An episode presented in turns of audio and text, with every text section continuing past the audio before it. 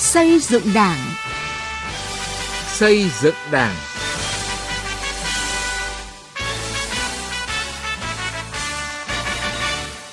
Thưa quý vị và các bạn, Đại hội đại biểu toàn quốc lần thứ 13 của Đảng diễn ra tại thủ đô Hà Nội là sự kiện chính trị quan trọng, thu hút được sự quan tâm của nhân dân cả nước.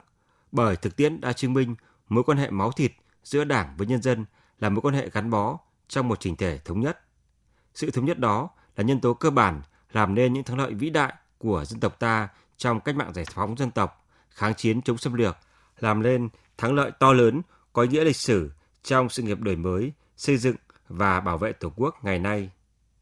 Quá trình cách mạng Việt Nam dưới sự lãnh đạo của Đảng đã khẳng định sức mạnh rời non lấp biển, sự thống nhất ý Đảng và lòng dân. Giữa lý tưởng của Đảng với khát vọng không có gì quý hơn độc lập tự do và ấm no hạnh phúc của nhân dân, sức mạnh của sự thống nhất giữa ý Đảng và lòng dân trong mục tiêu độc lập dân tộc và chủ nghĩa xã hội. Để dân yêu Đảng và một lòng theo Đảng là nội dung được bàn luận trong chương trình xây dựng Đảng hôm nay với sự tham gia của ông Nguyễn Viết Chức, Ủy viên Ủy ban Trung ương Mặt trận Tổ quốc Việt Nam khóa 9. Bây giờ, mời biên tập viên Thu Huyền bắt đầu chương trình. Vâng, à, thưa ông Nguyễn Viết Chức, ông có kỳ vọng gì vào Đại hội Toàn quốc lần thứ 13 của Đảng thưa ông? Tôi nghĩ rằng là không phải là riêng tôi mà toàn dân đều kỳ vọng vào Đại hội Đảng lần này. Kỳ vọng lớn nhất đấy chính là khát vọng của toàn dân tộc, toàn Đảng, toàn dân ta là làm sao đất nước phải phát triển đến à, năm 2030 thì trở thành một cái nước đang phát triển nhưng có thu nhập cao và đặc biệt là đến năm 2045 thì trở thành một cái đất nước phát triển. Thì đây chính là ước mơ của toàn dân tộc của chúng ta. Giải phóng đất nước để làm gì? Thống nhất Tổ quốc để làm gì? Để phát triển, để ấm no và hạnh phúc. Chúng ta đặt vấn đề mục tiêu là nước Việt Nam Dân Chủ Cộng Hòa hay là nước Cộng Hòa xã hội chủ nghĩa Việt Nam nhưng độc lập, tự do và hạnh phúc. Nhân dân phải được no ấm. Dạ vâng. Thưa ông làm trong báo cáo chính trị trình đại hội 13 của Đảng lần này thì một lần nữa nhấn mạnh là phải luôn quán triệt sâu sắc, thực hiện nghiêm túc quan điểm dân là gốc, nhân dân là trung tâm, là chủ thể của công cuộc đổi mới xây dựng và bảo vệ Tổ quốc.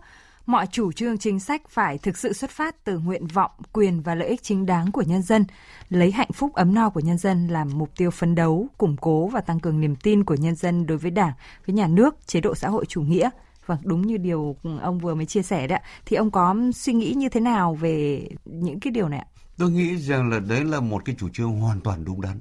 Nó đúng đắn trên nền tảng truyền thống và những bài học lịch sử rất là quý báu rằng khi đảng với dân là một, khi đảng trọng dân và dân tin đảng thì việc gì cũng có thể làm được tiến trình cách mạng Việt Nam chứng minh điều đó. Ngay khi Đảng mới ra đời thì đã có những phong trào của nhân dân như Xô Viết Nghệ Tĩnh hay là phong trào dân chủ rất là mạnh. Và đặc biệt là năm 1945 cuộc cách mạng tháng 8 thần kỳ có thể nói là như vậy là vì sao chúng ta chỉ có 5.000 đảng viên thôi thì làm sao mà có thể làm được cái cuộc cách mạng ấy nếu như không có nhân dân có thể nói là như vậy và chính vì biết dựa vào dân biết uh, lấy cái truyền thống của dân tộc ta đó là muôn người như một trên dưới một lòng thì mới có thể làm được những cuộc cách mạng như thế ừ. còn thực tế trong cái quá trình đổi mới cũng vậy chủ trương là của đảng nhưng nhân dân tin vào cái chủ trương đó và tất cả vào cuộc tất cả cùng làm thì mới có thể được như vậy là có thể khẳng định là lợi ích quốc gia dân tộc chính là mẫu số chung, thắt chặt mối quan hệ mật thiết giữa Đảng với nhân dân và cái mệnh đề Đảng với nhân dân là một thì không phải là câu khẩu hiệu mà bản chất là mối quan hệ mật thiết giữa Đảng với nhân dân và điều này thì cũng à, được ông vừa mới à, chứng minh qua thực tiễn cách mạng cũng như là thực tế đấy đúng không ạ? Vâng. Vâng và để à, tiếp tục cuộc trao đổi thì mời quý vị vị thính giả cùng với ông Nguyễn Viết Chức sẽ nghe một số ý kiến của người dân mà chúng tôi đã ghi được ạ. Từ khi có Đảng Cộng sản Việt Nam và Bác Hồ lãnh đạo sức mạnh khối đại đoàn kết toàn dân tộc được tổ chức quy tụ phát triển lên đỉnh cao mới. Sức mạnh của Đảng là ở sự gắn bó giữa Đảng với dân, ý Đảng lòng dân đồng thuận sẽ là sức mạnh vô địch như bác Hồ dạy. Dễ trăm lần không dân cũng chịu, khó vạn lần dân liệu cũng xong. Mong đại hội tạo điều kiện để phát triển kinh tế xã hội các dân tộc thiểu số đảng nhà nước quan tâm cho các dân tộc anh em trong đất nước Việt Nam mình ngày càng phát triển và đoàn kết. Chúng tôi rất là tin tưởng vào đường lối chính sách của Đảng. Từ khi ờ, Đảng Cộng sản Việt Nam ra đời thì à, đưa cái đất nước lên một bước tiến rất là tốt. Từ khi mà có đảng lãnh đạo thì cái đời sống của nhân dân được tăng lên rất là rõ rệt. Đảng ta đã xây dựng đảng một cách kiên quyết. Đảng ta đã nói đi đôi với làm. Việc làm kiên quyết, mạnh mẽ của đảng như vậy. Cho nên làm cho tất cả cán bộ đảng viên thêm tin tưởng vào đảng ta và mỗi người đều hăng hái phấn khởi phấn đấu vì lý tưởng của đảng thời kỳ này là thời kỳ rực rỡ của đảng Thưa ông à, Nguyễn Viết Chức ạ, qua những ý kiến vừa rồi thì à, cũng thấy là người dân thì luôn yêu quý, tin tưởng và kỳ vọng rất lớn vào vai trò lãnh đạo của Đảng và chính niềm tin đó thì đã thắt chặt hơn mối quan hệ mật thiết giữa Đảng với nhân dân. Cũng chính vì vậy mà nhà thơ tố Hữu thì trong bài thơ 30 năm đời ta có Đảng thì đã viết là lòng dân yêu Đảng như là yêu con. Thế ông có bình luận thế nào về tình cảm tha thiết mà người dân dành cho Đảng, được ví như là tình cảm của các bậc làm cha làm mẹ dành cho đứa con yêu dấu của mình ạ? Tôi có thể nói đây là một câu rất là tuyệt vời, cũng lâu lắm mất rồi. Nhưng mà chúng ta nhắc lại cái điều này để thấy rằng là văn học nghệ thuật nó cũng biểu đạt một cái ý tưởng rất là sâu sắc. Ở đây cái câu thơ này lòng dân yêu đảng như là yêu con nó đặc biệt lắm. Không có thể ở đâu có cái chuyện như vậy được mà nó lại mang tính bản chất ấy bản chất của chế độ, bản chất của xã hội và bản chất của đảng ta. Bởi vì nếu là phong kiến thì thường có câu quan là quan phụ mẫu, quan là cha mẹ dân. Nhưng ở đây là ngược lại, cán bộ đảng viên thì thường là làm quan chức ừ, những cán bộ cách mạng, nhưng mà những cán bộ cách mạng thì lại là con dân. Và đặc biệt ý, trong cái truyền thống con người cũng như là truyền thống của văn hóa Việt Nam thì không có tình yêu nào bao la hơn là tình yêu của người mẹ. Người ta có câu rằng công cha như núi Thái Sơn, nghĩa mẹ như nước trong nguồn chảy ra. Và đảng ta kính trọng dân là vì thế. Kính trọng dân như cha như mẹ. Còn có những ai đó mà không làm cái điều đó là làm trái với tôn chỉ mục đích của đảng. Và chính vì cái sự kính trọng dân ấy và coi dân không có một cái lợi ích nào khác ngoài lợi ích của nhân dân kính trọng cái đời sống của nhân dân gắn bó với dân mà mọi việc đều hoàn thành mặc dù là muôn vàn khó khăn nếu chúng ta bây giờ nhắc lại cái tiến trình cách mạng Việt Nam. Vâng, có thể thấy là đó là một à, một tình cảm thiêng liêng, một tình cảm chân thành, một tình cảm sâu sắc nhất mà khó để mà so sánh đúng được với bất kỳ một cái tình cảm nào đúng không thưa ông? Đúng như thế, trong một cái gia đình và đất nước ta thì người ta ừ, thường nói có một cái trục là nhà, làng, nước và cái trục ấy nó tạo ra một sự vững bền có thể hàng ngàn năm chúng ta giữ gìn được độc lập tự do của dân tộc chính là cái trục ấy thế trong một gia đình tình cảm mà đặc biệt trong ngôn ngữ Việt Nam ấy chúng ta thường gọi nhau bằng chú bằng bác bằng anh bằng chị là chính gọi nhau theo thứ bậc tình cảm trong gia đình và ông Tô Hữu một nhà thơ cách mạng nổi tiếng ấy, ông đã vận dụng rất là sâu sắc cái tình cảm này để mà nói một cái câu rất hay đó là lòng dân yêu đảng như là yêu con. Vâng ạ. Thưa ông Nguyễn Viết Chức ạ, các thế lực phản động thì à, luôn tìm mọi cách phá hoại, công kích, chia rẽ đảng với dân, lôi kéo kích động, tách nhân dân ra khỏi ảnh hưởng của đảng, làm cho dân xa đảng, thậm chí là đối lập dân với đảng. Và dịp Đại hội Đảng Toàn quốc lần thứ 13 diễn ra thì càng nhiều cái hoạt động phá hoại với những cái hình thức tinh vi diễn biến phức tạp như thế này. Và theo Bộ trưởng Bộ Thông tin Truyền thông Nguyễn Mạnh Hùng cho biết là à, tại à, buổi à, họp báo trước thềm đại hội 13 của Đảng thì càng gần đến ngày diễn ra đại hội thì thông tin sai sự thật, thông tin xấu độc càng tăng lên. Một số tháng gần đây thì lượng tin xấu độc đã tăng lên khoảng 50% so với đầu năm 2019 ạ. Vậy thì theo ông cái nguyên nhân của thực trạng này là do đâu ạ? Cái thứ nhất là những người chống đối thì người ta phải tìm cách để chống đối và phải tìm đúng cái thời điểm để chống đối. Thời điểm mà trước đại hội đảng mà nó chống đối thì có lẽ là những kẻ chống đối cũng tính toán rất là kỹ. Và cái đặc biệt ý, là chống đối vào cái điểm mạnh và cũng là một cái điểm yếu cốt tử. Thế nào là điểm mạnh? Bởi vì chúng biết rằng là nếu dân và đảng là một thì sức mạnh có thể nói là vô địch chúng lợi dụng vào một số những cái hiện tượng và có nhiều những đảng viên không thực hiện đúng cái tôn chỉ dân với đảng là một. Thể hiện là gì? Tham nhũng, thể hiện là hành dân, rồi thể hiện là những cái điều không coi trọng dân. Có những hiện tượng như thế và có những địa chỉ cụ thể như thế và chúng ta đã phê phán. Nhưng mà thường là chúng dựa vào cái thực tế có, nhưng mà bóp méo, thổi phồng, dẫn đến một cái suy diễn rằng là đảng với dân không còn là một nữa và nhân dân không còn tin vào cái đảng này nữa. Và đảng này là trái với những cái ý tưởng nguyện vọng của dân. Nhưng thực tế thì nhân dân vẫn giữ cái niềm tin của mình.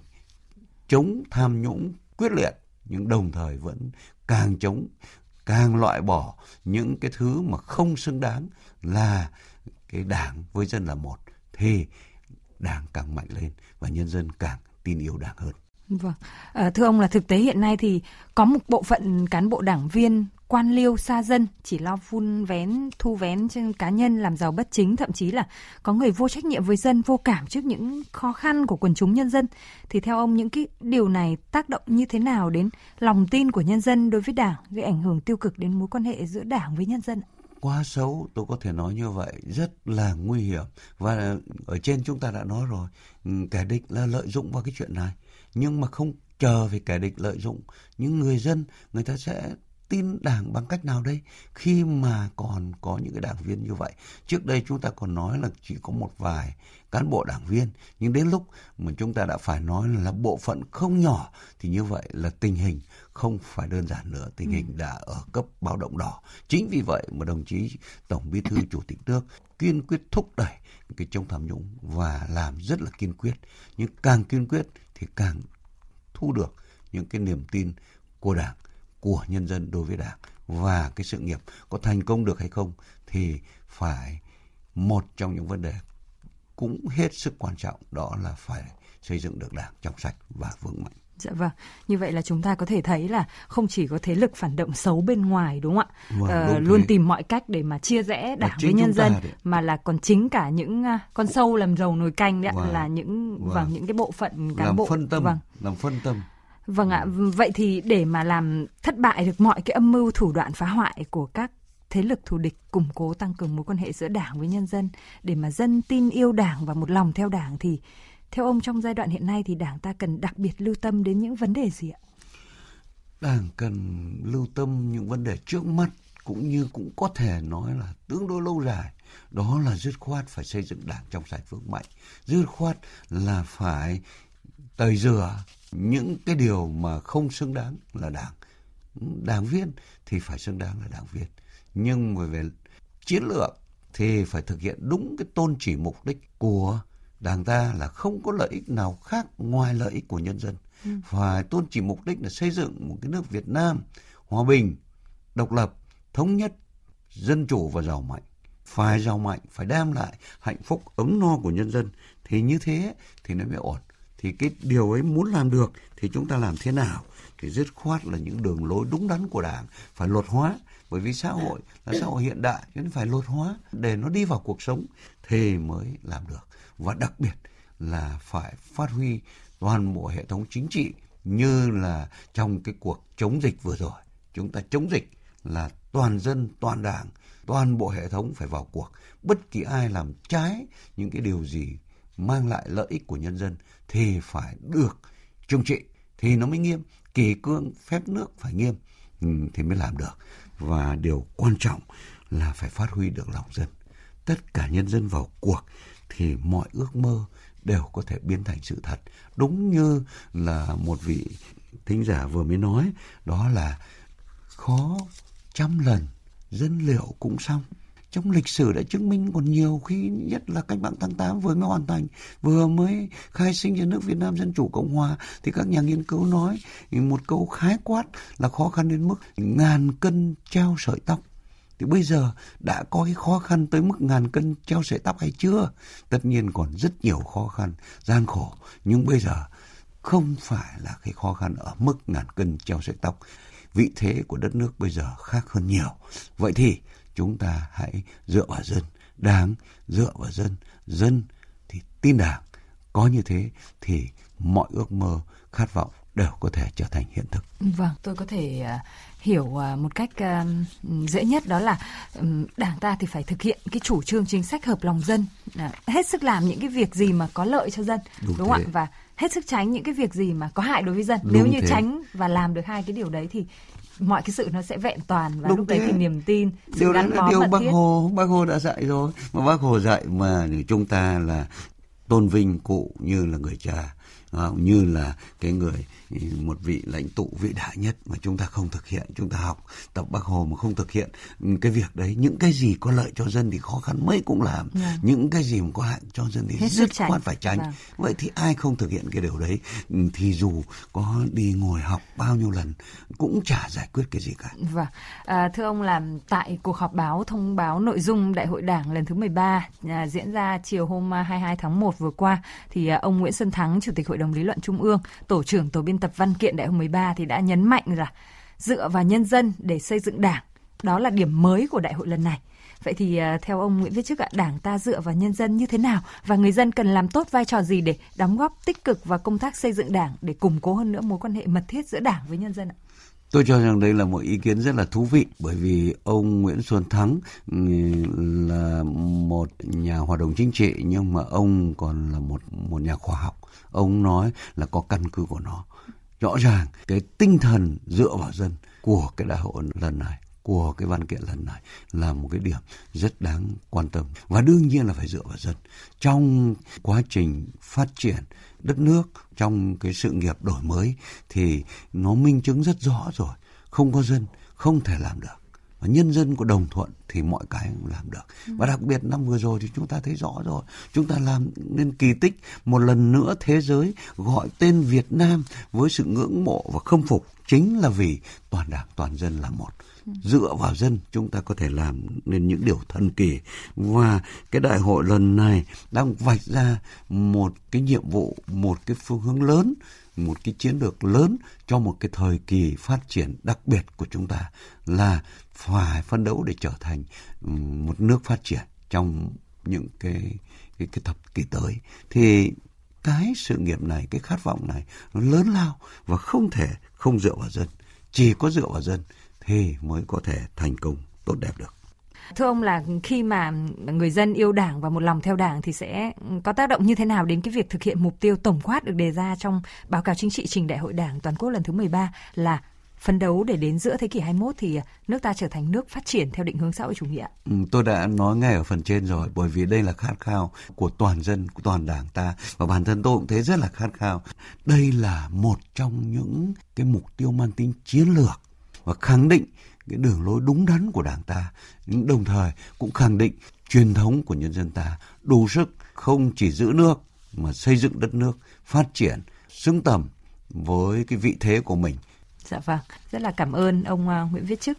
Tới đây, chúng tôi xin kết thúc chương trình xây dựng Đảng hôm nay. Một lần nữa, xin được trân trọng cảm ơn ông Nguyễn Viết Chức, Ủy viên Ủy ban Trung ương Mặt trận Tổ quốc Việt Nam khóa 9 đã tham gia chương trình. Cảm ơn quý vị và các bạn đã chú ý lắng nghe.